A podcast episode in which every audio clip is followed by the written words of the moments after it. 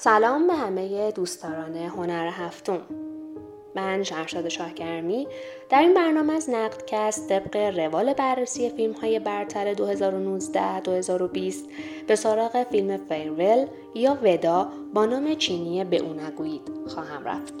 این فیلم به کارگردانی خانم لولو وانگ کارگردان چینی آمریکایی متعلق به جریان سینمای مستقل آمریکا جایزه بهترین فیلم مراسم اسپریت یا مراسم جایزه فیلم مستقل آمریکا رو از آن خودش کرد.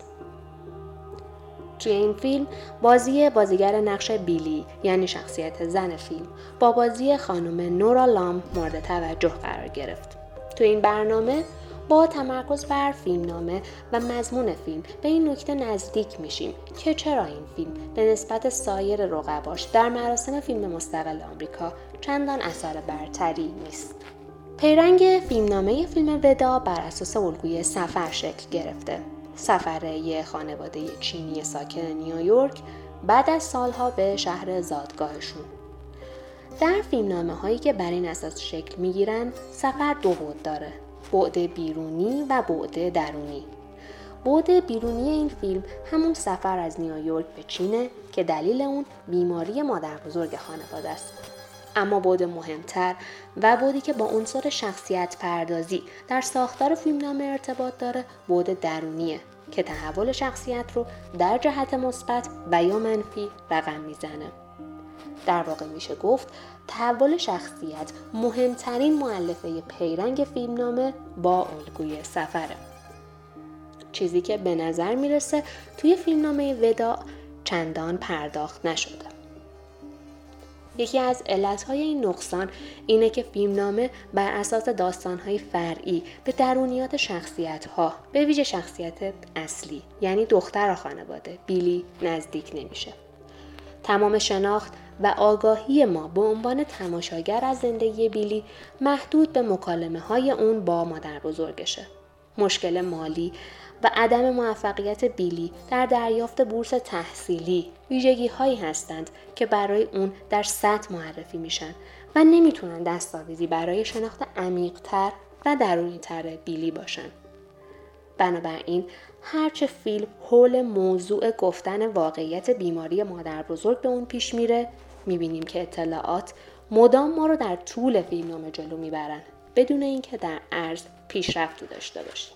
در ابتدا و انتهای فیلم پرنده وجود داره که ورود اون به اتاق بیلی می‌تونه نشونه از درون شخصیت باشه. اما متاسفانه این نشانه در جهان فیلم گسترش پیدا نمی‌کنه. و در نتیجه نمی‌تونه کار کردی تعویل پذیر برای درک و شناخت بیشتر و عمیقتر شخصیت بیلی به دست بده. وقتی زمان پایان سفر و بازگشت بیلی همراه خانوادش به نیویورک می‌رسه قاعدتا در فیلمنامه زمانیه که شخصیت قوس تحول رو طی کرده و حالا در نقطه پایانی و بازگشت به مبدع سفر باید نشانه های تحول درونی برملا بشه. اما کارگردان در پایان تنها به یادآوری یک خاطره از ورزش بیلی با مادر بزرگش اکتفا می‌کنه و بار یک تحول درونی رو تنها توی این خاطره قرار میده که چندان نمی‌تونه برای تماشاگر اقنا کننده باشه. یکی از مزامین فیلم تفاوت میان فرهنگ شرق و غربه اما سوگیری کارگردان به نفع فرهنگ شرق ایده های ایدئولوژیک و تک صدایی رو به فیلم وارد می‌کنه و مانع از این میشه که تماشاگر بدون پیشورز با فیلم مواجه بشه.